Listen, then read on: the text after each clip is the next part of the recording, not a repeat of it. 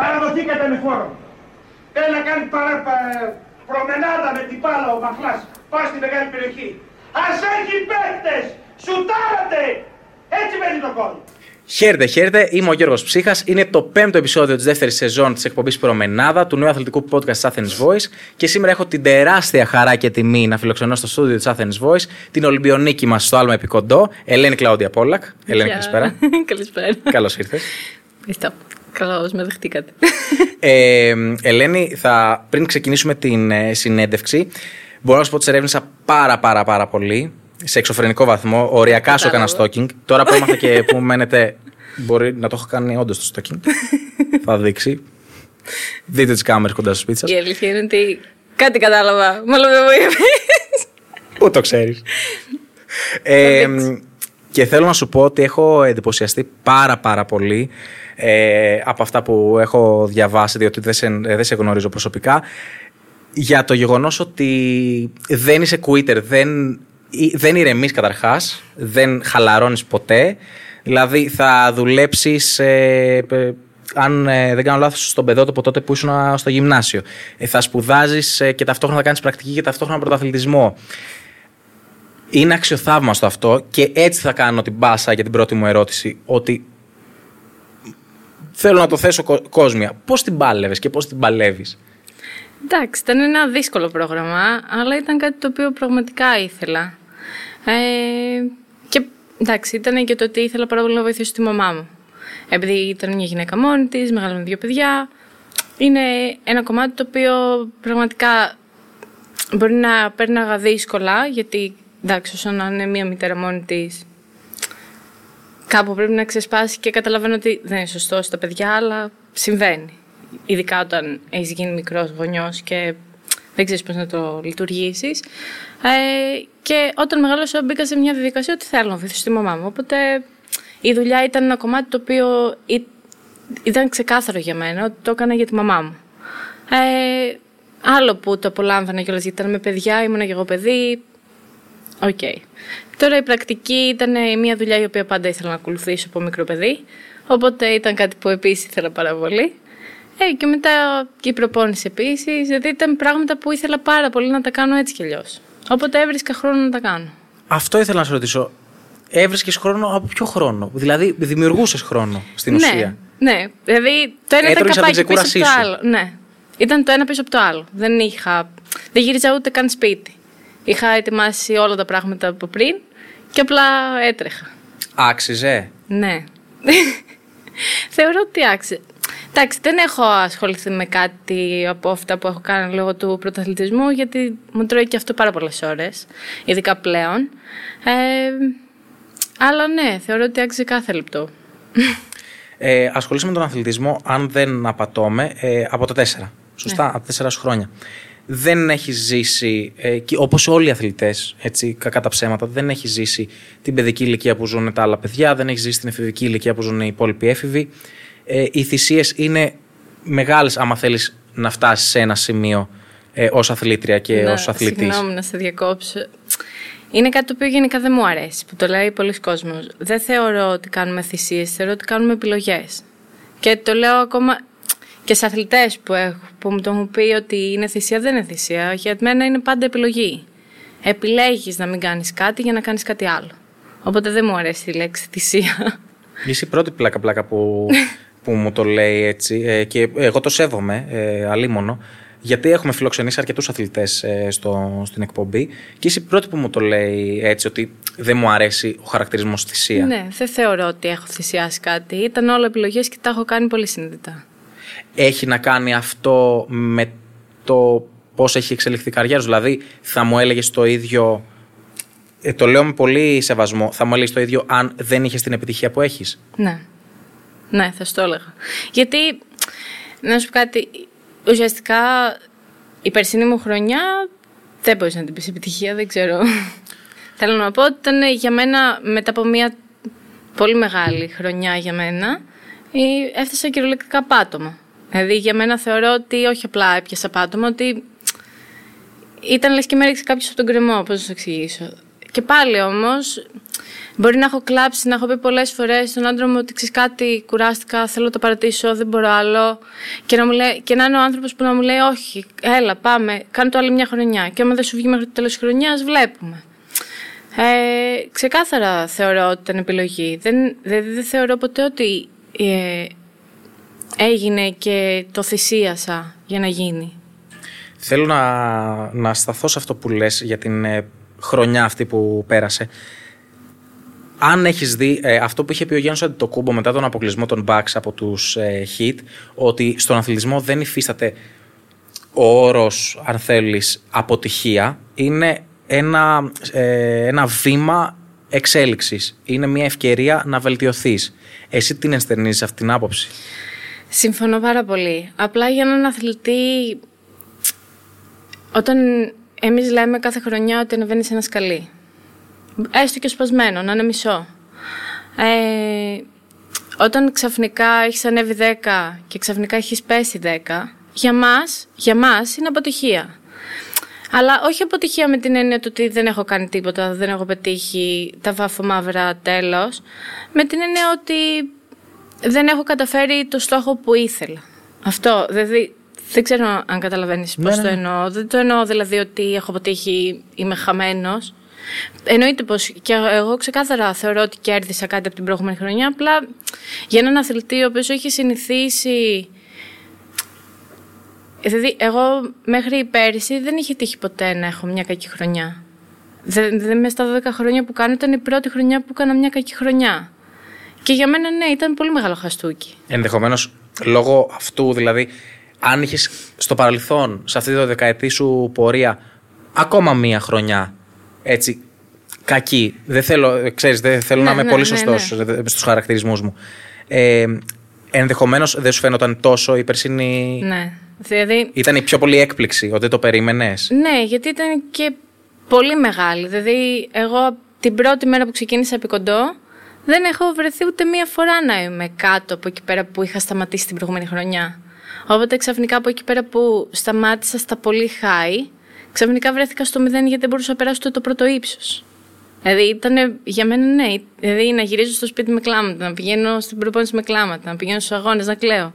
Ναι, ήταν πολύ μεγάλο τέτοιο για μένα. Δηλαδή, οριακά θα σου έλεγα ότι είχα πάθει και κατάθλιψη πέρυσι. Ε, με πας πάρα πολύ γρήγορα σε ένα πολύ μεγάλο κομμάτι που με έχει απασχολήσει εμένα ε, και σαν Γιώργο και σαν ε, δημοσιογράφο στην εκπομπή αυτή για το θέμα της ψυχικής υγείας. Ε, ρωτώ πάντα τους ε, καλεσμένους που είναι αθλητές φυσικά η αποτυχία, φυσικά η ήττα είναι στο παιχνίδι, αλίμονο. Ε, σίγουρα αν έχεις μόνο επιτυχίες δεν θα ήσουν εδώ με μένα να μιλάς. Γιατί; Αστείευομαι. Αστείευομαι. Όχι, ήταν υποτιμητικό για μένα. Όχι. Το συνηθίζω αυτό. Να... ξέρεις. Άμα βάλεις όλες τις εκπομπές, πάντα κα- τη λέω να κράξω τον εαυτό μου. Αυτή είναι η αντιμετώπιση που λαμβάνω. Η κύριε εδώ. Η κύριε εδώ. Πιο πολύ με προσοχή στράτο. Ε, είναι ένα κομμάτι που με έχει λοιπόν απασχολήσει πάρα πολύ και εμένα σαν ε, Γιώργο. Είναι η αποτυχία και η ήττα στο παιχνίδι, αλίμονο. Δεν ε, είναι μόνο να νικάς. Ε, αυτή είναι και, αν θέλεις, κατά τη δική μου άποψη, η μαγεία του αθλητισμού. Δηλαδή, άμα ήξερες από την αρχή ποιος θα είναι ο νικητής, δεν θα έβλεπες ε, ούτε Ολυμπιακούς αγώνες, ούτε ποδόσφαιρο, ούτε μπάσκετ, τίποτα. Πώς διαχειρίζεται ένας αθλητής μία αποτυχημένη χρονιά, ένα αποτυχημένο αποτέλεσμα, έχει χρόνο νούμερο ένα, γιατί τελείωσε ένας αγώνας, πάμε στον επόμενο. Τελείωσε μια χρονιά, πάμε στην επόμενη. Προετοιμαζόμαστε για... Έχεις χρόνο να σκεφτείς στην ουσία τι έφτεξε, τι δεν έφτεξε, ε, τι πρέπει να κάνεις, να, τι πρέπει να αλλάξεις και ενδεχομένως πόσο άνετος είναι ένας αθλητής να αντιμετωπίσει ψυχολογικά ε, προβλήματα, να πέσει σε κατάθλιψη. Γιατί μετά θα σε πάει μπάλα. Δηλαδή θέλω να σου πω ότι. Θα σου πω κάτι το οποίο ξε- δεν ξέρω αν το έχεις ξανακούσει. Η Ολυμπιονίκης πέρσι, πέρσι το 21 ε, στο Τόκιο, η Ναγιώτ, πλέον Μουν, ε, βγήκε πρώτη στους Ολυμπιακούς Αγώνες και μετά δεν ήθελε να κάνει άλλο επί κοντό. Γιατί ήταν ευχαριστημένη και δεν ήθελε. Και πάλεψε πάρα πολύ με τον εαυτό της και τώρα έχει αρχίσει πάλι. Θέλω να πω ότι δεν έχει να κάνει μόνο με τις, επιτυχίες, με τις αποτυχίες, έχει να κάνει και με τις επιτυχίες αυτό καμιά φορά. Ε, η αλήθεια είναι ότι είναι τόσο δύσκολο που καμιά φορά τα πράγματα τρέχουν τόσο γρήγορα που δεν προλαβαίνεις να δεις αν είσαι εσύ καλά σαν άνθρωπος. Ε, και εγώ το κατάλαβα πέρσι αυτό, γιατί είχα πάρα πολύ χρόνο, επειδή δεν πήγαινα καλά ε, και προσπαθούσα κάθε μέρα να δω ότι αν είναι μόνο το ότι έχω την κύλη και έχει χτυπήσει το πόδι μου το θέμα το ότι δεν πάω καλά ή είναι και το ψυχικό κομμάτι, το ότι δεν είμαι καλά και ότι δεν θέλω. Πέρσι ήταν μια χρονιά που έλεγα κάθε μέρα δεν θέλω να το κάνω. Δεν θέλω να το κάνω. Γιατί είμαι εδώ, αφού δεν θέλω. Ή που μου έλεγε ο coach πάμε να κάνουμε άλματα και έλεγα μέσα μου δεν θέλω, αφού δεν θέλω. Γιατί να το κάνω; Είναι, είναι ένα κομμάτι το οποίο πραγματικά καμιά φορά δεν μπορείς δεν προλαβαίνεις να σκεφτείς. Και δεν είναι αυτό που λες ότι έρχεται ο ένας αγώνας, μετά έρχεται ο άλλος, μετά ο άλλος. Μετά είναι αναλόγως στον αθλητή. Εγώ, ας πούμε, συνήθως έπαιρνα μία με δύο εβδομάδες γιατί το σώμα μου χαλαρώνει πάρα πολύ εύκολα. Ε, και Οπότε μέσα στις δύο εβδομάδες, μόνο να ξεκουραστείς, να κάνεις λίγο μπάνιο, να ξεκουραστείς το σώμα σου, πάλι το μυαλό σου δεν προλαβαίνει να πει στη διαδικασία ότι. Γιατί λες, OK, διακοπές, τέλος, δεν ξανασκέφτομαι το στίβο για μια εβδομάδα, δύο εβδομάδες. Δεν θέλω ούτε φωτογραφία, βλέπω στο Instagram το στίβο εκείνη την περίοδο. Οπότε, ναι, δεν προλαβαίνεις να σκεφτείς. Να... Και μετά λες, άντε πάμε πάλι από την αρχή. Ξέρεις τι, το ακούω και εγώ, εντάξει, okay, ε, και εγώ εργαζόμενος κάπου είμαι, okay, σαφώς δεν έχουμε τις... Εννοείται το, το, ηχεί στα αυτιά μου πολύ οικείο όλο αυτό, δεν θέλω να ασχοληθώ με τίποτα άλλο. Ε, με τι όρεξη γυρνάς; Πού τη βρίσκεις τη δύναμη; Θα σου πω κάτι. Η αλήθεια είναι ότι ο πρώτος μήνας, δεν ξέρω αν είναι σε όλους τους αθλητές, τουλάχιστον σε εμάς τους επικοντιστές που ξεκινάει με αντοχή, ε, για μένα είναι το χειρότερο κομμάτι. Δεν θέλω, δηλαδή, έχω σκεφτεί πάρα πολλές φορές να πω είμαι άρρωστη και δεν έρχομαι. Δεν ξέρω, κόλλησα κορονοϊό. Ένα μήνα δεν έρχομαι, να έρθω μετά. Ε, αλλά η αλήθεια είναι ότι ξέρεις ότι θες, ξέρεις ότι έχεις στόχους. Ε, οπότε πας... Σε παρακινεί αυτό, ε. Ναι, πας εκεί και λες, okay, έλα μωρέ, δεν πειράζει. Ειδικά στην αντοχή, ας πούμε, εγώ λέω, έλα μωρέ, μία μέρα είναι, θα περάσει. Έλα μωρέ, τα επόμενη μέρα πάλι, αλλά όπου να είναι τελειώνει. Ε, μέχρι που τελειώνει, όντως, και μετά ξεκινά το διασκεδαστικό κομμάτι, οπότε ε, μετά είναι τα, τα, τα άλματα. ναι. Τα... Okay. Εντάξει, εγώ έχω υψοφοβία. Εντάξει, βέβαια, τώρα μιλάμε να για. Να σου πω κάτι, το λένε για πάρα τα πολύ. Όχι, Όχι τώρα για το άλμα επικοντό. Για το κοντό, το λένε πάρα πολύ. Έχω υψοφοβία, δεν μπορούσα να το κάνω. Και η Κατερίνα το έχει πει. Και όμως, να σου πω κάτι, εγώ θεωρώ ότι δεν ισχύει. Γιατί είναι κλάσματα. Δηλαδή, μέχρι να σκεφτείς το τι πρέπει να κάνεις, έχεις πέσει στο στρώμα. Κατάλαβες τι θέλω να πω; Okay. Δηλαδή, για κάποιον άλλο μπορεί να φανεί πολλή ώρα, αλλά εκείνη τη στιγμή να πιέσεις το χέρι σου, να γυρίσεις, να στρίψεις, να μην ακουμπήσεις τον πύχη, δεν προλαβαίνεις. Δηλαδή, καμιά φορά σκέφτεσαι να μην ακουμπήσεις τον πύχη και έχεις φτάσει στο στρώμα μέχρι. Εντάξει, το πιο ακραίο που για μένα είναι με τους ε, επικοντιστέ είναι αυτό το πράγμα να σπάς το τέτοιο. Ναι. Δηλαδή στο Almpap είχα, είχε ανεβάσει νομίζω και ο, ο Μανώλης ο Καραλή. Ο, ο Μανώλης έχει σπάσει πολλά. Επίτηδε το κάνει. Δεν ξέρω. Και του έφεγε και λέω, εγώ το έχω πάθει μια φορά. Αυτό πουθενά. Και είχα πάθει, ξέρεις, τέτοιο. Ε, είχα πάθει σοκ. Έχει να κάνει με την ταλάντωση, ας πούμε, το πώς το λυγίζεις εκείνη την έχει ώρα; Έχει να κάνει ακόμη και με το αν έχει χτυπηθεί σε κάποιο μέταλλο το κοντάρι σου. Δηλαδή, μπορεί να, τι να σου πω, να το ακούμπησει κάπου και να κάνει ένα τσικ κάπου που εσύ δεν παρατήρησες και να έχει πάθει μια μικρή ρογμή εκείνη τη στιγμή που εσύ πας να ασκήσεις δύναμη να κάνει παπ. Μάλιστα. Okay. Ακραίο αυτό. δηλαδή Ναι. τώρα μέσα στο άγχος του αγώνα πρέπει να προσέχεις και άμα θα ακουμπήσει. Γι' αυτό, άμα παρατηρήσεις, δεν τα πετάμε. Είναι, ξέρεις, προσπαθούμε να τα, τα αφήνουμε, ας πούμε, με το χέρι μας. Δεν... Τώρα έχουμε ε, το βαλκανικό και μετά Παγκόσμιο. το παγκόσμιο. Πού είναι το παγκόσμιο φέτος, Βουδαπέστη. Βουδαπέστα. Αχ, ωραία, Ουγγαρία. Ωραία είναι. Δεν έχω πάει άλλο. Έχω ακούσει τα καλύτερα. Δεν ξέρω, ούτε εγώ. και Μια εγώ τα χαρά. καλύτερα έχω Μια ακούσει. χαρά. Ευγένη. Έχει αυτό το, το γλυκό του Δούναβη που είναι, ξέρεις, αυτό το... Υπάρχει και μια... Δεν είμαι του γλυκού, είμαι του αλμυρού. ναι, τα είπαμε αυτά. Έχουμε κανονίσει ήδη. Έχουμε κανονίσει ήδη.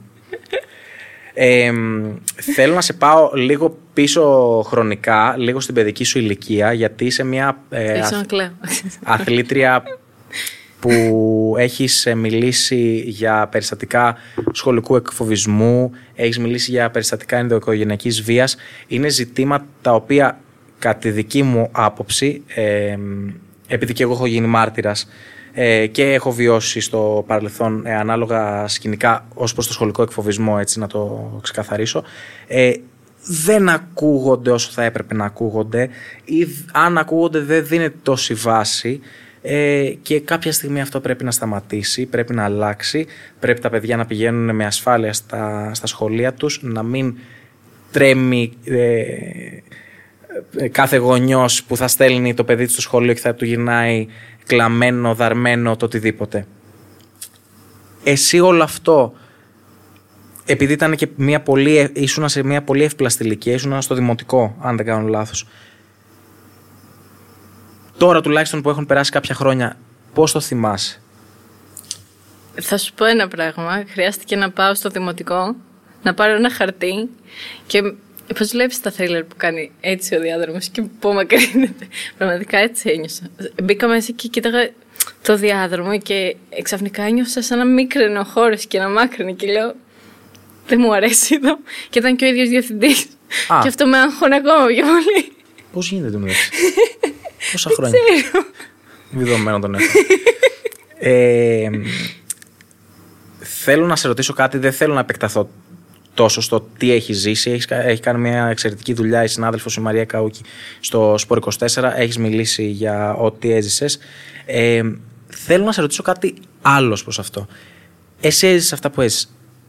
Έχεις σκεφτεί στο τέλος της ημέρας ποιος φταίει για όλα αυτά; Ποιος φταίει που αυτό το παιδί που σου έκανε ό,τι σου έκανε, αυτά τα παιδιά, συγγνώμη, που σου κάνουν ό,τι σου κάνουν, φταίει η οικογένειά τους, φταίει ενδεχομένως ε, ο δάσκαλος που, οι δάσκαλοι που δεν σε προστάτευσαν, που δεν τα έμαθαν ότι ξέρεις κάτι. Δεν το κάνουμε αυτό σε ένα, σε ένα άλλο παιδί. Να σου πω την αλήθεια, δεν ξέρω ποιος φταίει στο τέλος της μέρας. Πραγματικά δεν ξέρω. Γιατί υπάρχουν πολλές φορές που έχω σκεφτεί ότι μήπως φταίω εγώ. Επειδή ήμουν πολύ ήρεμο παιδί και δεν μίλαγα ποτέ, δεν Λάλαγα, επειδή και η μαμά μου δεν μπορούσε να με βοηθήσει πάρα πολύ στα μαθήματα και μου πολύ αργά, τύχαινε πολλές φορέ. Sorry, αλλά κοιμόμουν στην τάξη. Ε, γιατί σαν παιδί δεν είχα πολύ χρόνο να κοιμηθώ πάρα πολύ, οπότε τύχαινε πολλές φορές να κοιμηθώ μέσα στην τάξη. Και δεν ξέρω αν και αυτό ήταν πάτημα, ξέρεις, του να φάω bullying, γιατί σου λέει, OK, δεν προσέχει, δεν κάνει, δεν ράνει, ξέρω εγώ. Okay, επειδή λόγω της δυσλεξίας δεν είχα και φοβερή, φοβερό ταλέντο στο να πάω πολύ καλά στο σχολείο. Ε, δηλαδή, σίγουρα δεν ξέρω ποιος φταίει στο τέλος της μέρας. Θεωρώ όμως ότι κάποια παιδιά, επειδή είχαν έρθει και οι γονείς τους και είχαν μιλήσει πολύ άσχημα στη μαμά μου, ε, και ήταν και το πάτημα να μην ξαναπώ στη μαμά μου ότι ξέρεις κάτι, δεν περνάω καλά σχολείο, δεν μιλάω στο σχολείο, δεν θέλω να πηγαίνω. Μπορεί να άκλεγα, μπορεί να έκανα έρευνα, αλλά δεν ήθελα να ανακατεύω τη μαμά μου σε όλο αυτό, γιατί και εκείνη έφυγε με κλάματα και αισθάνθηκα πολύ άσχημα σαν παιδί.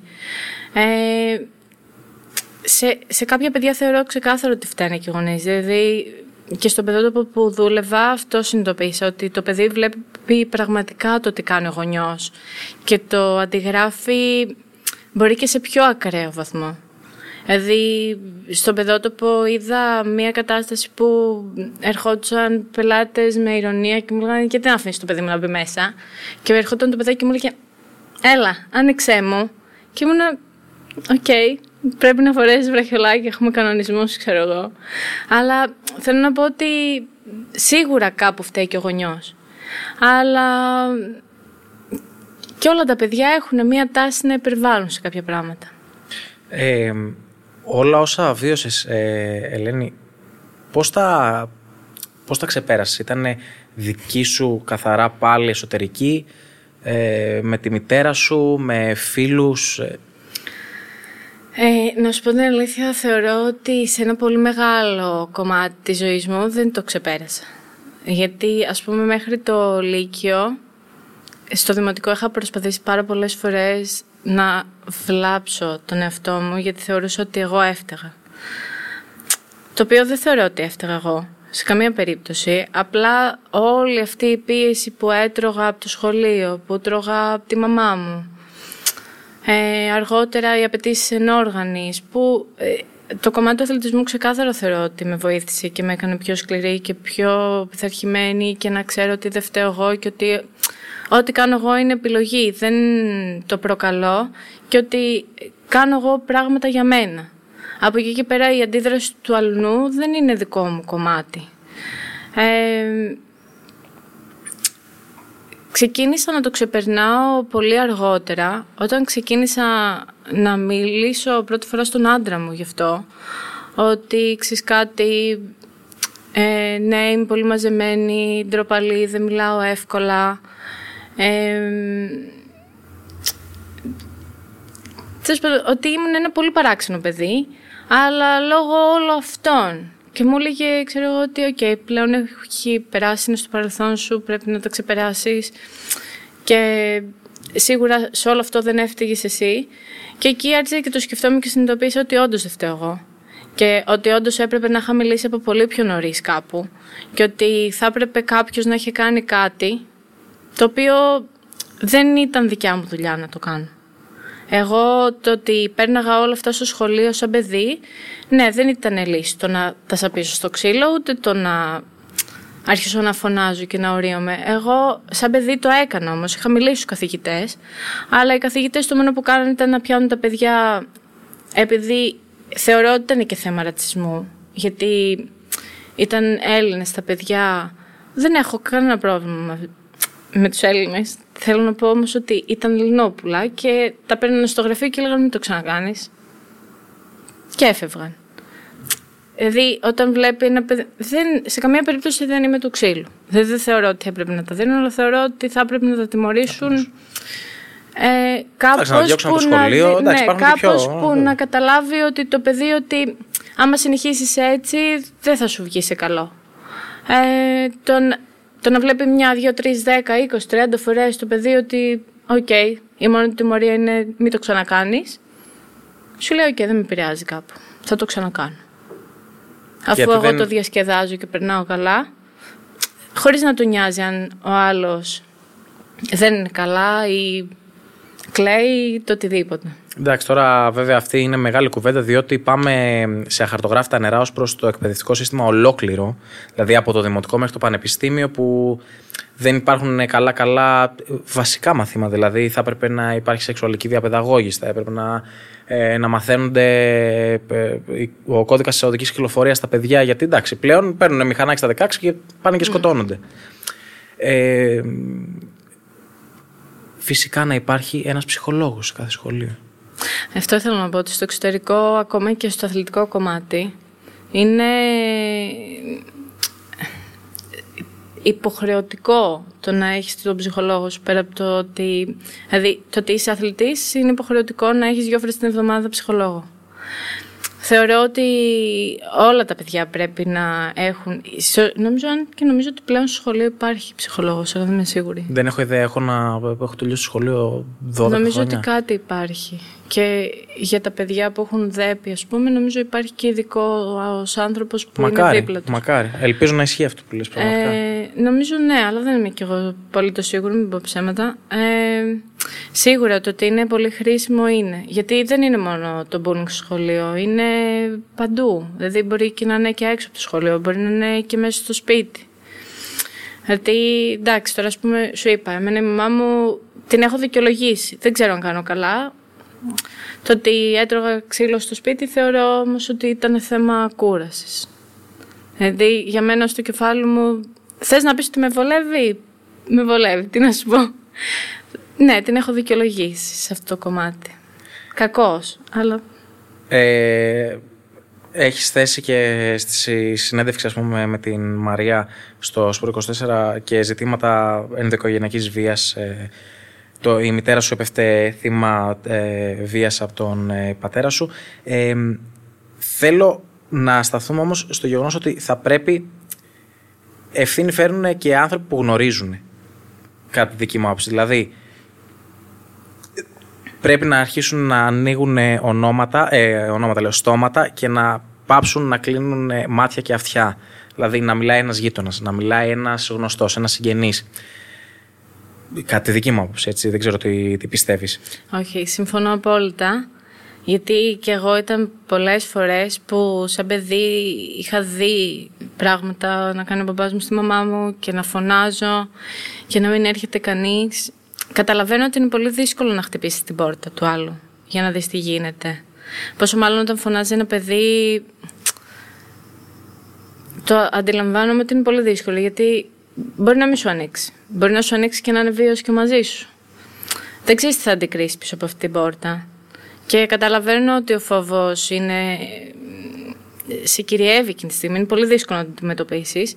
Αλλά συμφωνώ ότι θα μπορούσε κάποιος να πάρει ένα τηλέφωνο και να πει ότι ξέρεις κάτι, κάτι συμβαίνει. Γίνονται και ναι. ανώνυμες κλήσεις στην αστυνομία. Η αλήθεια είναι ότι γίνεται, αλλά επειδή κάναμε προχθές μια συζήτηση με την πεθερά μου για αυτό το θέμα, ε, επειδή και εκείνη έχει υπάρξει άτομο που να έχει καλέσει τηλέφωνο και να πει ότι κάτι συμβαίνει σε αυτό το σπίτι, σας παρακαλώ ελάτε, ε, και όλη η γειτονιά, ε, έχει τύχει να έρθει η αστυνομία και να μπει, να δει ό,τι είναι να δει και να φύγει. Και να πει, δεν ξέρω, εγώ δεν είδα.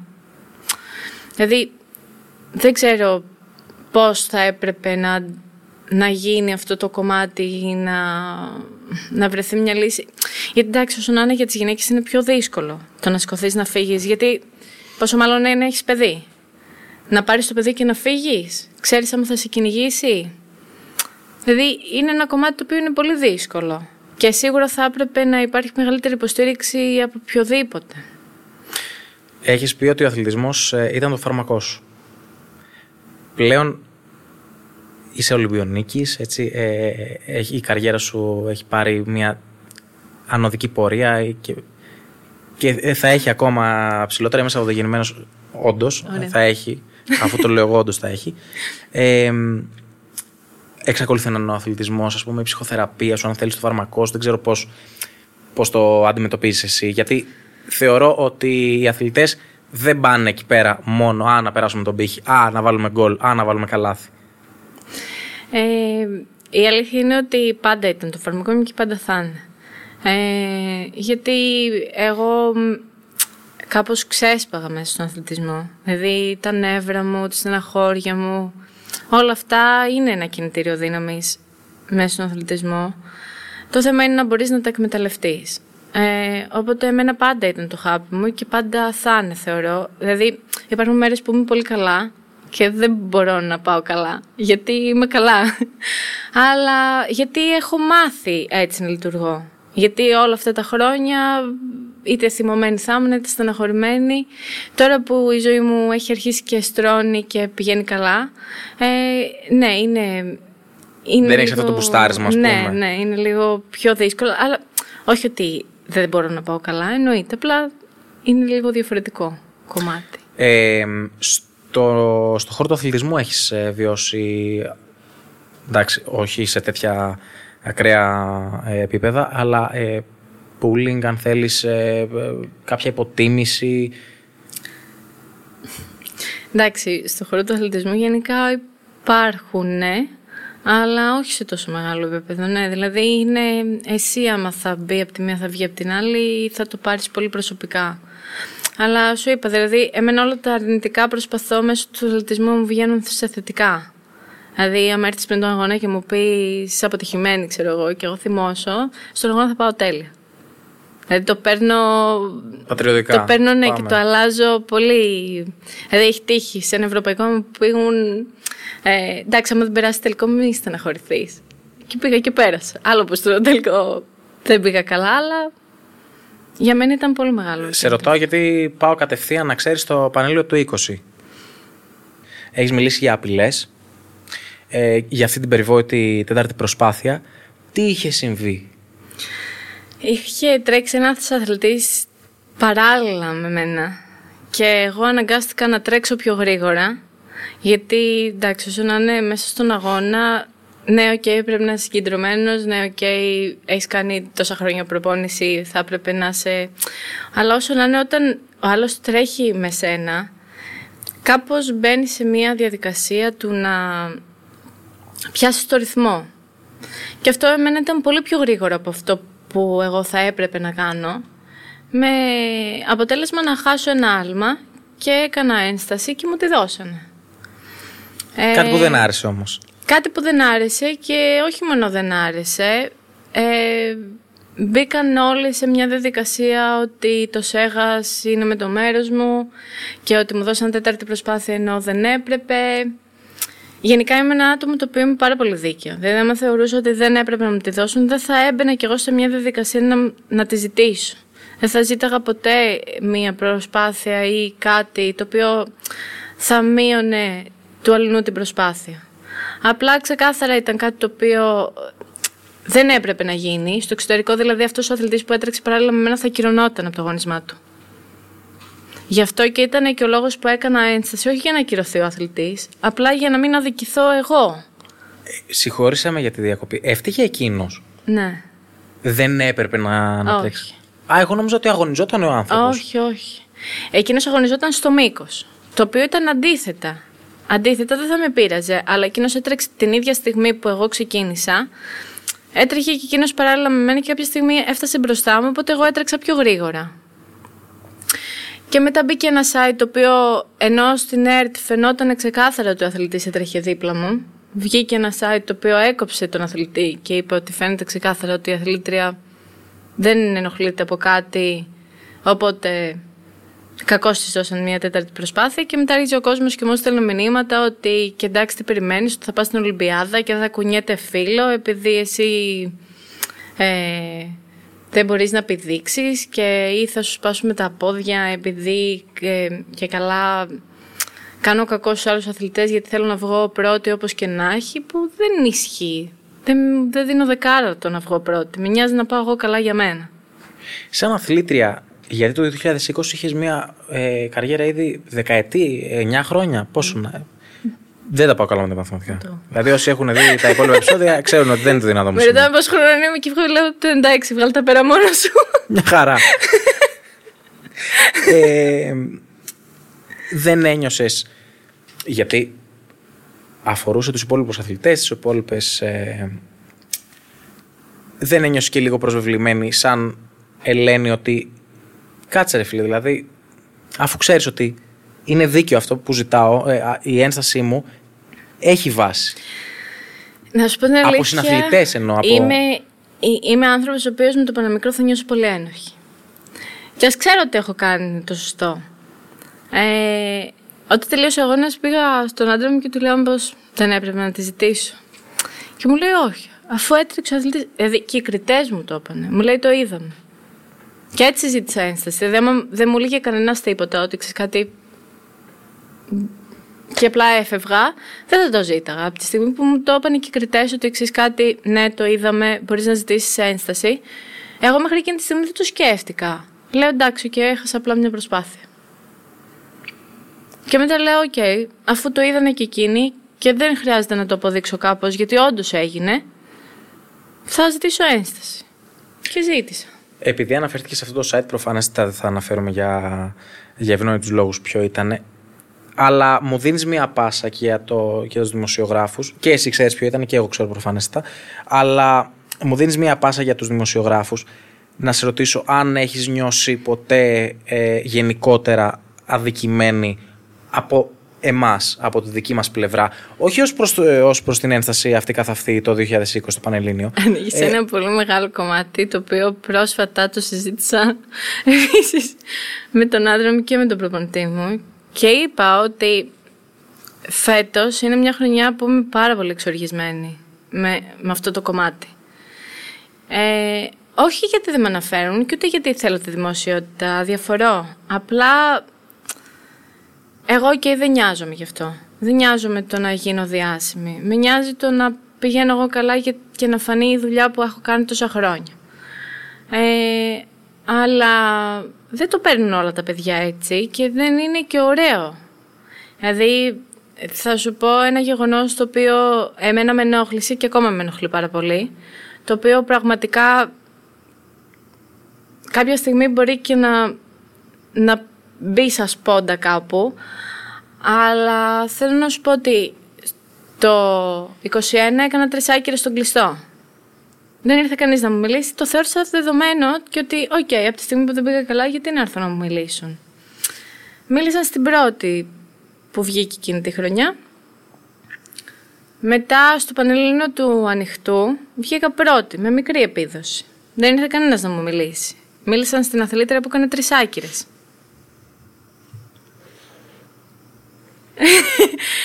Μετά φέτος κάνω τρεις άκυρες, δεν ήρθαν να μου μιλήσουν, πάλι μου φάνηκε okay. Φέτος βγήκα δεύτερη, πάλι δεν μου μίλησαν. Να σου πω κάτι. Okay, αδιαφορώ. Δεν με νοιάζει. Αλλά είναι άσχημο. Είναι άσχημο γιατί όταν πετυχαίνεις, έρχονται όλοι και σε κυνηγάνε από πίσω να μιλήσεις και να πεις κάτι. Και όταν δεν πας καλά ή για κάποιο λόγο, okay, κάτι έχει συμβεί, ας πούμε, και δεν έχεις πάει καλά, εντάξει, ποιος νοιάστηκε. Καλά, εδώ που τα λέμε, ε, και εγώ στο λέω γιατί ξέρω, στο χώρο είμαι, θέλω να πω, εδώ και μια δεκαετία, ξέρω και σε ποιους αναφέρεσαι τα πάντα. Εδώ υπάρχουν άνθρωποι που και να τους την πει ότι ξέρεις κάτι, όταν έρχομαι πρώτη, έρχεσαι με το μικρόφωνο έτσι. Όταν έρχομαι, όταν κάνω τρεις άκυρες, λες ποια είναι η Πόλακ. Άμα τους το πεις ότι δεν είναι σωστό αυτό που κάνω, εγώ δεν το κάνω. Εγώ δεν το κάνω ένας, εγώ δεν το κάνω άλλος. Ε, ποιος το κάνει, είναι η Πόλακ τρελή; αυτό είναι εμένα, που με εξοργίζει. Με ενοχλεί, με ενοχλεί πάρα πολύ. Με ενοχλεί γιατί. Να σου πω κάτι. Ε, okay, λόγω της περσινής μου χρονιάς έχω χάσει χορηγούς. Ε, γενικά ο αθλητισμός είναι πολύ δύσκολο κομμάτι και οικονομικό και από οποιαδήποτε άποψη αν το πάρεις.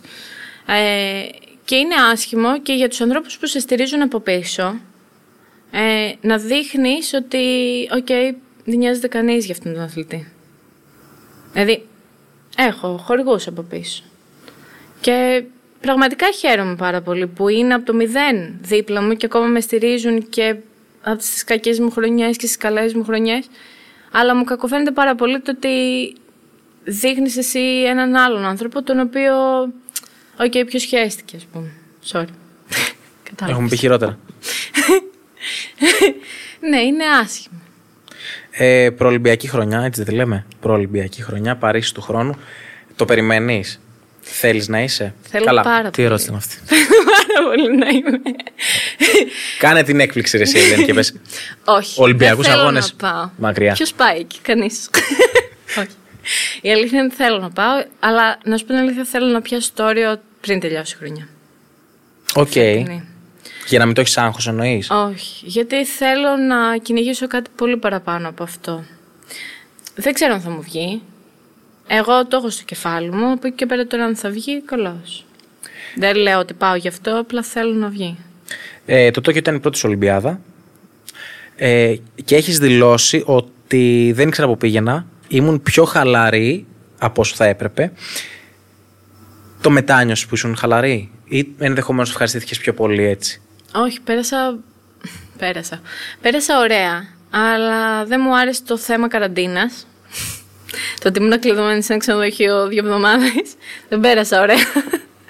Ε, μετά στο Ολυμπιακό χωριό ήταν πάρα πολύ ωραία. Το διασκέδασα, αποφορτίστηκα γιατί είχα φορτιστεί πάρα πολύ ψυχολογικά. Δηλαδή Γύρισα πίσω και έφτασα σε σημείο να τσακωθώ με τον άντρα μου και να χωρίσουμε για ένα διάστημα. Ήμουν τόσο πιεσμένη. Κακώς ξέσπασα εκεί, αλλά okay. Κατάλαβες, ήμουν τόσο φορτισμένη που δεν πνιγόμουν με όλα. Ε, ήμουν πολύ χαλαρή όμως μέσα στον αγώνα και θεωρώ ότι μου κόστησε στο ότι έβρεξε. Γιατί έβρεξε μια ώρα και επειδή εγώ ήμουν χαλαρή, μετά δεν μπόρεσα να κάνω κανένα άλμα. Αλλά πάλι δεν θα το άλλαζα. Πριν να πας στους Ολυμπιακούς. πριν να πας στους Ολυμπιακούς. Εντάξει, είσαι, είσαι αθλήτρια τώρα 13 χρόνια, 12. 12. 12. Είχες μία πορεία, δηλαδή δεν είναι ότι σε πετάξαν στο Τόκιο και σου είπαν κάνει το άλμα. Είχες όμως στο μυαλό σου πραγματικά τι σημαίνει να συμμετέχεις σε μία Ολυμπιάδα; Όχι. Και να σου πει την αλήθεια, ακόμα δεν έχω καταλάβει. Εμένα μου φαίνεται. Ακόμα ένα meeting. Ένα ακόμα, ναι, ένας ακόμα αγώνας. Ξέρω ότι για κάποιους ακούγεται άσχημο, αλλά δεν είναι για όλους το ίδιο. Θέλω να πω ότι εγώ απλά πήγαινα σε μια μεγάλη διοργάνωση γιατί ήθελα να... ήξερα ότι μπορούσα να κάνω κάτι πολύ καλό. Αυτό. Αυτό είχα στο κεφάλι μου και ήμουν πάρα πολύ χαρούμενη που θα πήγαινα εκεί γιατί θεωρείται ένα από τα μεγαλύτερα γεγονότα και είναι. Δεν μπορώ να πω ότι δεν είναι. Απλά θες να πεις ότι δεν μπορεί να το αντιληφθεί το μυαλό μου; Θες να πεις ότι δεν έχω διαβάσει; Δεν ξέρω πώς να σου πω. Που ακόμα εκεί που έχω διαβάσει δεν ξέρω. Για μένα δεν είναι... Το έχω στο κεφάλι μου σαν ένας αγώνας. Ίσως έφτιαξε και το ότι δεν είχε τόσο πολύ κόσμο όσο λένε τα παιδιά λόγω κορονοϊού και αυτά. Δεν ξέρω. Ναι. Τα παιδιά εννοείς ε, συναθλητέ που έχουν πάει και σε άλλες ναι, Ολυμπιάδες. Ναι, ναι. ναι σαφώς. Ε, τι παρατηρείς, επειδή έχεις αγωνιστεί κατά καιρούς προφανώς σε παγκόσμια, σε ευρωπαϊκά, με τις εγκαταστάσεις και τις συνθήκες στην Ελλάδα. Ποιες είναι οι μεγαλύτερες διαφορές, το ρωτάω σε κάθε αθλητή. Δηλαδή, είτε είναι ποδοσφαιριστής που έχει παίξει στο εξωτερικό, είτε πολίστας ε, που έχει και αυτός αγωνιστεί έξω. Το ρωτάω πάντα. Και είναι κάτι που με ενδιαφέρει πάρα πολύ για να στείλουμε και τα ανάλογα μηνύματα στους ανθρώπους που πρέπει να το ακούσουν ε, για το τι πρέπει να αλλάξει. Ολόκληρο το γήπεδο, τι είναι. Συνοπτικά. Η αλήθεια είναι ότι το δικό μας το γήπεδο, όπως είναι το δικό μας το γήπεδο, στο εξωτερικό δεν υπάρχει ούτε σε χωριό έτσι. Δηλαδή, τι να σου πω. Πας στο εξωτερικό σε χωριό και λες τι γήπεδάρα είναι αυτή; Ε, δηλαδή πήγαμε στην Αμερική που ήταν το Oregon για προετοιμασία και μας είπαν ότι θα είμαστε σε χωριό. Θα, θα πάμε στο σχολείο το γήπεδο και εγώ περίμενα κάτι σαν το Αγίου Κοσμά. Μια χαρά. Λέω εντάξει, γνώριμα εδώ. και πήγα εκεί και κάνω. Αυτό τώρα είναι αυτό σχολείο. αυτό είναι. Ναι. Ε, λέω αυτό είναι το κακό τους στο γήπεδο, ξέρω εγώ. Και ήταν τέλειος, στρωμένο, καινούριο ταρτάν. Ε, με δύο στρώματα για αν φυσάει έτσι, αν φυσάει αλλιώς και λέω.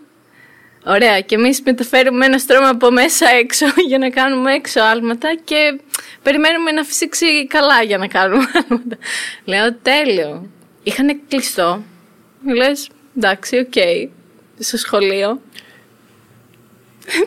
από πού να το πιάσεις; Ακόμα μέχρι και τα βάρη τους ήταν. Ε, τι να σου πω, είχαν τουλάχιστον 20 μπάρες. Εμείς έχουμε 5 και περιμένουμε να τελειώσει ο άλλος για να. Και όχι, σου ξαναλέω, σε σχολείο. Όχι. Σε εγκαταστάσεις που θα έπρεπε να έχουμε τα πάντα. Okay, καταλαβαίνω, ο Άγιος Κοσμάς κλείνει. Στο ΟΑΚΑ δηλαδή, άμα πάω, θα είναι καλύτερα. Δεν ξέρω. Δεν έχω πάει, αλλά σου λέω ότι δεν θεωρώ; Θεωρώ ότι σαν κράτος, σαν κοινωνία, σίγουρα θα πρέπει να ασχοληθούμε πολύ πιο πολύ με το στίβο μας. Γιατί βγάζουμε παιδιά, έχουμε επιτυχίες. Γιατί πρέπει να ασχοληθούμε και όχι μόνο στο στίβο, σε όλα τα αγωνίσματα. Η Κορακάκη δεν έπρεπε να, να βγει χρυσή. Γιατί πρέπει δηλαδή να βγάλουμε παιδί για να βγάλουμε ένα γήπεδο, να κάνουμε μια εγκατάσταση η οποία θα έπρεπε να την έχει το παιδί. Ή ας πούμε λένε τα παιδιά στην Ελλάδα τραυματίζονται πολύ, κάνουν επιτυχίες και μετά χάνονται. Ναι. Γιατί το οικονομικό. Μα έχει λακκούβε με στο γήπεδο. Να σου κάτι, το οικονομικό δεν είναι σε καθόλου καλή κατάσταση. Το γήπεδο δεν είναι σε καθόλου καλή κατάσταση. Δεν είναι λογικό. Ξέρεις τι, με... Είχαμε στα προηγούμενα επεισόδια και την Αθηνάδη Παπαφωτίου, την αρχηγό του Παναθηναϊκού στο βόλεϊ και την Έφη την ε, Γκουλή, παραλυμπιονίκη μας ε, στην ε, κολύμβηση. Και στον πρώτο κύκλο είχαμε άλλους αθλητές. Δεν υπάρχει ένας να μην μου αναφέρει προβλήματα. Και, και εγώ πραγματικά σαν Γιώργος και έχω και το feedback όσων μας βλέπουν και όσων μας ακούνε η μία ερώτηση είναι πώς συνεχίζετε και με τι ψυχικά αποθέματα συνεχίζετε όταν είστε ε, όταν δεν πληρώνεστε καλά, όταν ε, υπάρχουν τέτοιες εγκαταστάσεις και υπάρχει κίνδυνος τραυματισμού. Που τραυματισμός σε έναν αθλητή, άμα είναι ζώρικος, σημαίνει τέλος καριέρας. Και για χαρά μετά. Πάντε να βρεις ε, αλλού δουλειά. Ξέρεις πόσες φορές έχω συζητήσει; Είναι ο λόγος που ήθελα. Έχει, έχει περάσει πέντε πολύ από το μυαλό μου να σταματήσω. Ειδικά μόλις ζορίζομαι πολύ. Δηλαδή, πάω με κλάματα γιατί για όλους τους αθλητές είναι πολύ δύσκολο να κάνεις ξαφνικά να πατήσεις τον κάδο, να ανοίξεις και να πετάξεις όλη τη δουλειά που έχεις κάνει στα σκουπίδια. Σαν να δουλεύεις εσύ 10 χρόνια σε γραφείο, να έχεις 10 πάκους και ξαφνικά να κάνεις ένα. Πάω να αλλάξω δουλειά. Δεν είναι εύκολο. Είτε σε αρέσει είτε όχι. Έτσι. Αλλά είναι πολλές φορές που το έχω συζητήσει με τον Στράτο. Ε, γιατί άμα δεν είχα εκείνον για μένα, ε, θα αναγκαζόμουν να σταματήσω. Γιατί ειδικά στον Αγίο Κοσμά που έμενα, ξέρεις, υπάρχουν πάρα πολλά παιδιά που ο κόσμος δεν ξέρει. Που έχουν πάει καλά, όχι σε επίπεδο να πάνε σε παγκόσμιο, μπορεί να έχουν πάει σε ευρωπαϊκό. Τα οποία δεν έχουν να φάνε ένα και δύο μήνες. Και ο ένας βοηθάει τον άλλον. Ναι, είναι πολύ δύσκολο. Αλλά ξέρεις ότι σου αρέσει και ότι έχεις κάνει την επιλογή ότι θες να είσαι εδώ και λες, έλα, εντάξει, λίγο ακόμα. Δηλαδή, σκέψου ότι ακόμα και αυτά τα παιδιά λένε εντάξει, θα πεινάσω λίγο ακόμα για να κάνω αυτό που αγαπώ. Μέχρι που αναγκάζονται να πιάσουν δουλειά. Και μετά, okay, χάνονται. Τι να κάνεις. Μπορείς να κάνεις κάτι άλλο; Πόσο καιρό να ζήσει χωρίς φαΐ; Και εγώ, ας πούμε, μπορώ, αν μπορώ να σε βοηθήσω, σε βοηθάω. Δηλαδή, εγώ έχω βοηθήσει πολλές φορές αυτά τα παιδιά. Όχι ότι εγώ είμαι τέλεια, αλλά προτιμώ από τη στιγμή που ξέρω ότι έχουν την ίδια θέληση που έχω κι εγώ να το βοηθήσω. Με ό,τι μπορώ. Και ειδικά από τη στιγμή που έχω τη στήριξη του άντρα μου που δουλεύει σε μια δουλειά η οποία έχει κάθε εβδομάδα λεφτά. Και, okay, ξέρω ότι τον κάνω να ζορίζεται πιο πολύ γιατί βοηθάω και ένα άλλο άτομο. Δεν πέρα από ότι έχει να βοηθήσει εμένα, εγώ βοηθάω κάποιον άλλον που. Κατάλαβες τι θέλω να πω. Μπαίνει σε μια διαδικασία ότι πρέπει να θρέψει παραπάνω στόματα από όσο υπολόγιζε. Μου φαίνεται, εγώ τα ακούω και πραγματικά έχω συγκλονιστεί και μπράβο σου και, και στο σύζυγό σου αλίμονο. Τίποτα, δεν θέλω να πω βαριές κουβέντες για, για τις ομοσπονδίες, για την πολιτεία. Για... Δηλαδή, να σου πω, δηλαδή, ακόμα και ο προπονητής σε, σε εκείνα τα παιδιά, ξέρεις πόσες φορές τα φέρνει δύο και τρεις φορές την εβδομάδα στο σπίτι τους για να τα να τους κάνει το τραπέζι. Δεν μου αρέσει να πω ότι τα ταΐζει, γιατί δεν είναι, τι είναι, δεν ζώα. Ε, τους κάνει το τραπέζι το, και το ευχαριστιέται. Δηλαδή θέλει και το κάνει. Αλλά δεν είναι αυτός, αυ, πώς να το πω, δεν είναι τρόπο ζωής το να πηγαίνεις να τρως αλλού και να μην μπορείς να έχεις το δικό σου το πιάτο φαΐ. Ξέρεις τι διαπιστώνεσαι, λένε, ότι από τη μία έχουμε αυτά τα παιδιά τα οποία ενδεχομένως και δεν το κατακρίνω εγώ, σε καμία περίπτωση δεν είμαι κάποιος για να το κατακρίνω, ότι μπορεί αυτό που μου λες τώρα εσύ να ντρέπονται να το μοιραστούν, ε, ότι βρίσκονται σε αυτή την ε, κατάσταση, αλλά από την άλλη κάποιος πρέπει να το πει. Να σου πω κάτι, και εγώ ντρεπόμουν. Αλλά. Πώς θα αλλάξει; Φέτος, ας πούμε, για μένα είναι πολύ δύσκολη χρονιά οικονομικά. Και ξέρεις πόσες φορές έχω αναγκαστεί και έχω κυρώσει πράγματα και τους έχω πει ότι ξέρεις κάτι. Δεν έχω λεφτά. Δεν μπορώ να το κάνω. Και δηλαδή μέχρι και στον προπονητή μου το έχω πει και ο προπονητής μου έχει πει ναι, να σε βοηθήσει και αυτά. Ξέρω ότι υπάρχουν πολύ καλοί άνθρωποι που θέλουν να βοηθήσουν, αλλά να σου πω κάτι. Εγώ είμαι ένα άτομο το οποίο δεν μπορώ να χρωστάω. Νιώθω πολύ άσχημα. Γιατί νιώθω ότι του χρωστάω και του έχω υποχρέωση και νιώθω ότι πρέπει να βρω λεφτά άμεσα να στα επιστρέψω. Γιατί δεν θέλω να σου λείψουν. Και ας τα έχεις δώσει εσύ, γιατί, okay, μπορεί να είσαι πιο άνετα είναι, πιο, είναι δύσκολο. Είναι δύσκολο να χρωστάς. Όπως και να το. Δηλαδή, εγώ μέχρι και από την οικογένειά μου, τον αδερφό μου και από τη μαμά μου ζορίζω να ζητήσω. Όχι. Αντικειμενικά αυτό πιστεύεις ότι θα αλλάξει. Και αν αλλάξει, πότε θα αλλάξει. Και αν αλλάξει, πώς θα αλλάξει. Να σου πω κάτι. Δεν ξέρω αν αλλάζει. Γιατί. Σου είπα, είμαι ένα άτομο το οποίο θέλω να είμαι δίκαιο. Καταλαβαίνω ότι δεν γίνεται να δώσεις παντού λεφτά. Δηλαδή και σαν Ομοσπονδία δεν γίνεται να δώσεις παντού λεφτά. Έτσι δεν είναι. Ναι, αλλά δεν γίνεται, συγγνώμη κιόλας, αν πάρεις ένα χρυσό του χρόνου στο Παρίσι, να σου έρθουν με τις κάμερες και, ναι, τα, αλλά και κάτι, Δεν γίνεται κιόλας σε όλα τα λεφτά να πάνε μόνο σε Ολυμπιονίκες. Κατάλαβες τι θέλω να πω; Όχι, ενώ ότι να δώσεις λεφτά να υπάρξουν αυτές οι προδιαγραφές, αυτές οι συνθήκες, αυτές οι υποδομές. Ναι, ούτως ώστε να μην υπάρχει μόνο παιδιά. η Ελένη και η Κατερίνα, ας πούμε, να βγουν άλλες 10-15 επικοντίστριες. Ναι, σε ποιον θα δώσεις, σε ποιον να πρωτοδώσεις; Δηλαδή τώρα πίσω από μένα υπάρχουν δεκάδες παιδιά τα οποία πάνε πολύ καλά. Και χαίρομαι, πραγματικά χαίρομαι και θέλω να πάνε πολύ καλά. Αλλά το θέμα είναι ότι όταν στη χώρα υπάρχει πάνω από ένα-δύο άτομα, καλός ή κακός όλοι οι άλλοι χάνουν. Δηλαδή, δεν θέλω να θίξω τώρα την Κατερίνα, απλά θα την πάρω σε παράδειγμα. Το ότι έχουμε την Κατερίνα, δεν είναι πολύ λογικό ότι όλοι οι χωρικοί θέλουν να πάνε στην Κατερίνα. Και καλά κάνουν. Άμα δεν στηρίξεις τη χρυσή σου, ποιον θα στηρίξεις; Απλά θέλω να σου πω ότι. Που βέβαια την Κατερίνα, την ίδια την Κατερίνα, μέχρι να γίνει Κατερίνα, μπορεί να μην τη στηρίζει άνθρωπος. Ναι. Αλλά αυτό θέλω να σου πω ότι καμιά φορά δεν ξέρεις και ποιον να στηρίξεις. Γιατί μπορεί να πας να επενδύσεις και να πεις ότι ξέρεις κάτι ναι, θα στηρίξω το 16χρονο που έρχεται τώρα από πίσω. Υπάρχουν πάρα πολλά παιδιά που φτάνουν 18 και είναι στην εφηβεία και γιατί δεν είναι εύκολο για ένα παιδί όταν θα έρθει ο φίλος να σου πει: Έλα, πάμε να βγούμε για καφέ. Και να πει ένα παιδί: Δεν έρχομαι, έχω προπόνηση. Γιατί εγώ, ας πούμε, έχω χάσει πολλούς φίλους και έχω φάει και bullying γι' αυτό. Ότι έλα, μωρέ, όλο προπόνηση κάνεις. Έχει τύχει ακόμα και να μου πούνε: Εντάξει, μέχρι πόσο χρόνια θα κάνεις στίβο. Θα χάσεις δηλαδή τον καφέ ή το πάρτι επειδή θα πας προπόνηση. Και να πω: Ναι, θα το χάσω. Γιατί εγώ θέλω και βλέπω τον εαυτό μου στην Ολυμπιάδα. Μπορεί να είμαι μικρή, αλλά αυτό είναι το όνειρό μου, αυτό θέλω να κάνω. Και ναι, προτιμώ να επιλέξω να χάσω έναν φίλο. Ε, θέλω να σε ρωτήσω κάτι πιο γενικό και θα πάω λίγο τώρα, ξεφεύγω από το θέμα μας. Ε, ποια ήταν η στιγμή που είπες, ξέρεις κάτι Ελένη, αυτό πάει καλά, αυτό θα το κάνουμε επάγγελμα. Και ποια ήταν η στιγμή που είπες, μπράβο σου, δικαιώθηκες που επέμενες και έχανες βόλτες, έχανες καφέδες, έχανες πάρτι, ε, έχανες ύπνους, φαγητά, το οτιδήποτε. Ποτέ. Αλλά. Καλύτερη καλεσμένη. Θα σου πω. Ε, έχω ευχαριστήσει πάρα πολλές φορές τον άντρα μου γιατί όταν δούλευα και έκανα την προπόνηση ήταν αυτός που μου είπε ότι πρέπει να διαλέξω. Γιατί εγώ θα ήμουν ακόμα εκεί και θα τα έκανα όλα. Ε, και μου είπε ότι να σου πω κάτι, είμαι εδώ, σε στηρίζω. Ό,τι και να διαλέξεις.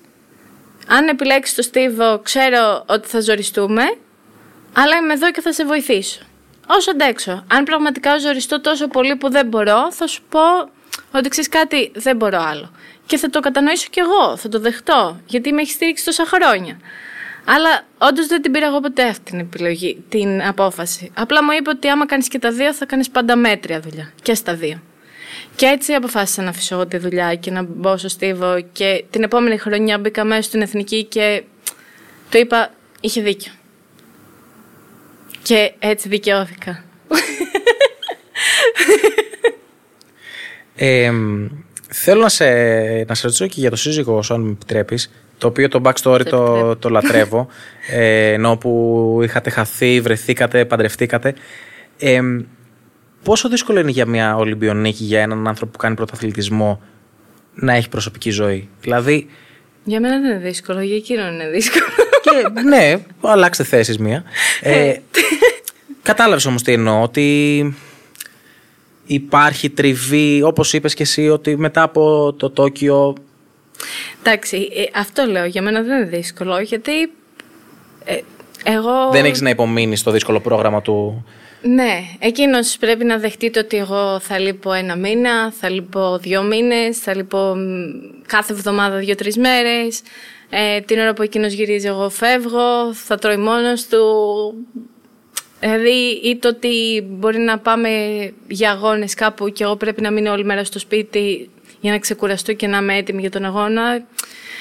Ε, δηλαδή εκείνος ουσιαστικά τρώει τη μεγαλύτερη πίεση. Εγώ προσπαθώ απλά να μην ξεσπάω.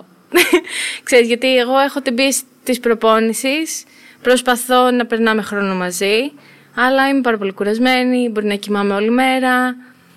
Ε, αν έχετε και τη διατροφή, γιατί πρέπει να χάσω κάποια κιλά. Οπότε εκείνος θεωρώ ότι τρώει μεγαλύτερη πίεση. Και ευχαριστώ που κάνει υπομονή. ε, ναι, εντάξει. Για μένα δεν θεωρώ. Ε, για μένα ήταν πάρα πολύ δύσκολο μετά το γάμο που μείναμε μόνοι μας και μπήκα σε μια διαδικασία του πλήν αισθητέρωσε, σκούπισε. Εντάξει, δουλειές που πρέπει να, την κάνουν, να τις κάνουμε όλοι και εκείνος γύριζε κουρασμένος από τη δουλειά και εγώ έπρεπε να πήγαινα το πρωί στην προπόνηση. Τα έκανα ενδιάμεσα αυτά και μετά ξαναπήγαινα προπόνηση. Ε, κάπου εκεί εγώ ζορίστηκα γιατί ε, μου αρέσει γενικά να κάνω και πράγματα και δεν είχα καθόλου χρόνο να κάνω τίποτα και εκεί ζορίστηκα πάρα πολύ. Θέλω να σε πάω σε έναν άλλον πολύ σημαντικό άντρα της ζωής σου, το Μανώλη τον Καραγιάννη. σου λέω μόνο αυτό το όνομα και το επίθετο.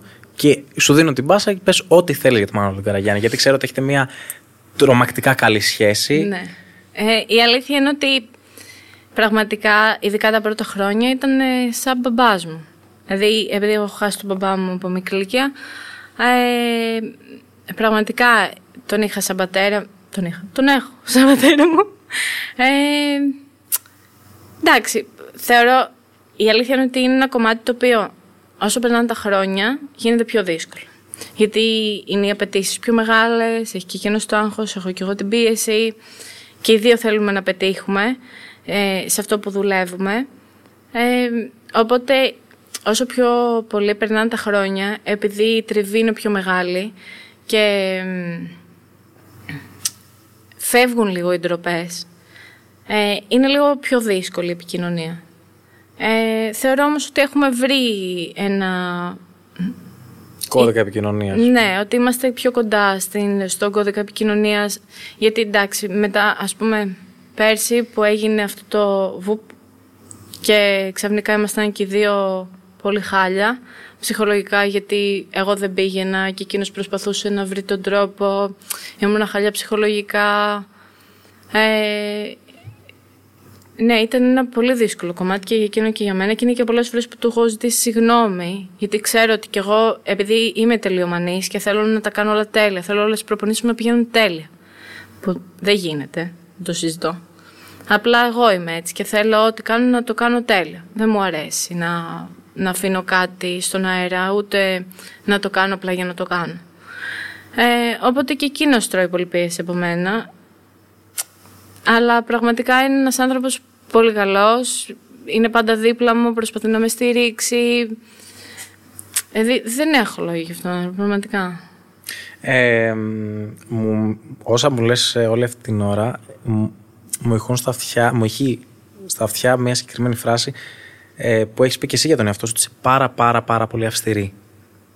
Και έχεις πει μια τάκα την οποία την υπερλατρεύω γιατί γενικότερα όλο το mentality σου από ό,τι έχω ρωτήσει, έχω μάθει, έχεις πει και εσύ ίδια, είναι πολύ κοντά μου. Δηλαδή και εγώ έχω...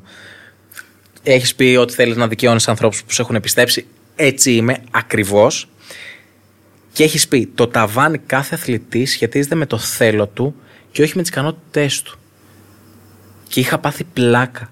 Και είχες πει μάλιστα ότι δεν με νοιάζει να βγω πρώτη αν έχω πηδήξει 4-20 αλλά θα προτιμήσω να βγω τελευταία, ξέρω να μην προκριθώ καν, άμα κάνω ε, το, το τάδε ύψος, ας πούμε. Που... Ναι. Τώρα, ναι. ναι. Πώς γίνεται όμως να. Γιατί είναι μια, αυτή η νοοτροπία, εγώ τη θαυμάζω πάρα πολύ. Σου λέω και εγώ έτσι είμαι, ε, σαν άνθρωπος, σαν Γιώργος. Αλλά κακά τα ψέματα θεωρώ, γιατί δεν είμαι αθλητής, οπότε μόνο να θεωρήσω μπορώ και να υποθέσω ότι δεν βοηθάει και ιδιαίτερα τους αθλητές στην ψυχοσύνθεσή τους. Δηλαδή, όλη αυτή η πίεση που ούτως ή άλλως υφίστασε, άμα βάζεις και τον εαυτό σου μέσα σε όλους αυτούς που σε πιέζουν, δηλαδή έχεις τον ανταγωνισμό από τους άλλους αθλητές, έχεις τα όρια σου που πρέπει να πιάσεις για τα παγκόσμια, για, τα, για την Ολυμπιάδα. Άμα έχεις και εσένα, είναι λίγο ζώρικο. Η αλήθεια είναι ότι σου είπα, είμαι ένα παιδί το οποίο έχω μεγαλώσει με την πίεση και έχω καταφέρει και το έχω γυρίσει υπέρ μου. Οπότε κάθε φορά που έχω πίεση λειτουργεί καλά σε μένα. Ε, είναι ένα κομμάτι το οποίο θεωρώ ότι είναι στον άνθρωπο. Δηλαδή, άμα εσύ μπορείς να διαχειριστείς αυτό που σου συμβαίνει εκείνη τη στιγμή, ακόμα και το να κάνεις ένα βήμα πίσω, να πεις θέλω να πάρω μια ανάσα, να δω τι συμβαίνει, να δω τι κάνω. Ε, θεωρώ ότι έτσι θα, έτσι θα λειτουργήσεις καλύτερα. Κατάλαβες; Ξέρεις, όλα αυτά που μου λες ε, μου δημιουργούν εμένα μία εικόνα Βέβαια, έχεις πάρα πολλά χρόνια καριέρας ακόμα. Προς Θεού δεν θέλω να το πω, ε, να, να ακουστεί άσχημα αυτό που θα πω, αλλά θα γινώσουν πολύ, πολύ ωραία προπονήτρια. Γιατί θεωρώ τουλάχιστον ότι θα μπορούσες να διαβάσεις πολύ καλά ένα παιδί, άμα, τον, άμα αναλάμβανε έναν αθλητή, μια αθλήτρια από ε, μικρό ή μικρή, αντίστοιχα. Και, και τα βιώματά σου, αλλά και η πορεία σου η αθλητική και φυσικά, όπως σου είπα, η νοοτροπία σου, θα σε έκαναν, κατά τη δική μου άποψη, πολύ καλή προπονήτρια. Το έχεις καθόλου σκεφτεί αυτό; Είναι πολύ νωρίς φυσικά, εννοείται. Ε, η αλήθεια είναι ότι τώρα έχει βγει ένα πρόγραμμα το οποίο αυτοί που έχουμε συμμετάσχει στους Ολυμπιακούς Αγώνες μπορούμε να μπούμε στην προπονητική. Έχω δηλώσει συμμετοχή να άμα με πάρουν. Ε, η αλήθεια είναι ότι μου αρέσει πάρα πολύ και επειδή μου αρέσουν και τα παιδιά πάρα πολύ και γενικά και στην προπόνηση τα μικρά που έχουμε ε, μου αρέσει πάρα πολύ να τα βοηθάω. Δηλαδή άμα πει κάτι ο coach και δεν το καταλαβαίνουν επειδή εγώ τόσα χρόνια ε, μπορεί ο coach ας πούμε να πει κάτι και εγώ επειδή δεν το καταλαβαίνω μόλις κάνω ένα άλμα σωστό και μου πει αυτό, αυτό ήθελα βάζω δικά μου λόγια και ε, έχω δικό μου κώδικα ας πούμε ε, που μπορεί να είναι πιο κοντά, ας πούμε, στο τι θα αντιληφθούν τα παιδιά, ναι. έτσι. Και είναι πολλές φορές, ας πούμε, που λέει κάτι ο coach και θα γυρίσω να πω κάνε αυτό. Και όντως το καταλαβαίνουν ε, αμέσως. Αλλά ναι, θεωρώ, θεωρώ και εγώ ότι θα ήμουν πολύ καλή προπονήτρια σε αυτό το κομμάτι, αλλά φοβάμαι ότι επειδή είμαι τελειομανής, ότι θα γίνω πολύ πιεστική. Και είναι ο λόγος που φοβάμαι λίγο να ασχοληθώ με αυτό το κομμάτι, γιατί δεν θέλω να μπω στη διαδικασία του να πιέσω ψυχολογικά κάποιο παιδί. Okay. πολύ σεβαστό αυτό που λες και πολύ, ε, πολύ όμορφο. Ε, θέλω να πάμε πάλι κλείνοντας σιγά σιγά στους επόμενους αγώνες σου. Είπαμε έχουμε Βουδαπέστη. Και Βαλκανικό. Βαλκανικό πρώτα χρονικά. Βέβαια όταν θα προβληθεί η εκπομπή πρέπει να είναι... Τώρα έχουμε Ιούλιο, το Νοέμβριο. Ε, τώρα άμεσα. Θα έχεις πια στα ωριά σου μια χαρά. μια χαρά για Παρίσι θα είσαι. Όσο το λέω, εγώ είμαι τυχερός. Άρα έχουμε Βαλκανικούς Βουδαπέστη και μετά πρώτο Θεός. Ε... Έχω άλλους δύο αγώνες που θα προσπαθήσω να πάω γιατί εντάξει, πλέον οι συμμετοχές είναι πολλές. Ε, γιατί όλοι προσπαθούν αυτό να πιάσουν το Ολυμπιακό όριο από νωρίς ε, και να μαζέψουν βαθμούς. Οπότε όσο πιο καλά πας τώρα θα είναι βοήθημα για την επόμενη χρονιά. Και τελευταίο, υπόσχομαι, πρόμης, θα σου πω. Περνάω ωραία. Και εγώ περνάω ωραία. και εγώ περνάω πάρα πολύ όμορφα. Ε, θα σου πω τέσσερα ονόματα και θα μου πεις ε, ένα χαρακτηριστικό ή την πρώτη λέξη που σου έρχεται στο μυαλό για το καθένα. Προφανώς θα ξεκινήσω. Προφανώς θα ξεκινήσω από το σύζυγο. Ε... Μία λέξη για το στράτο.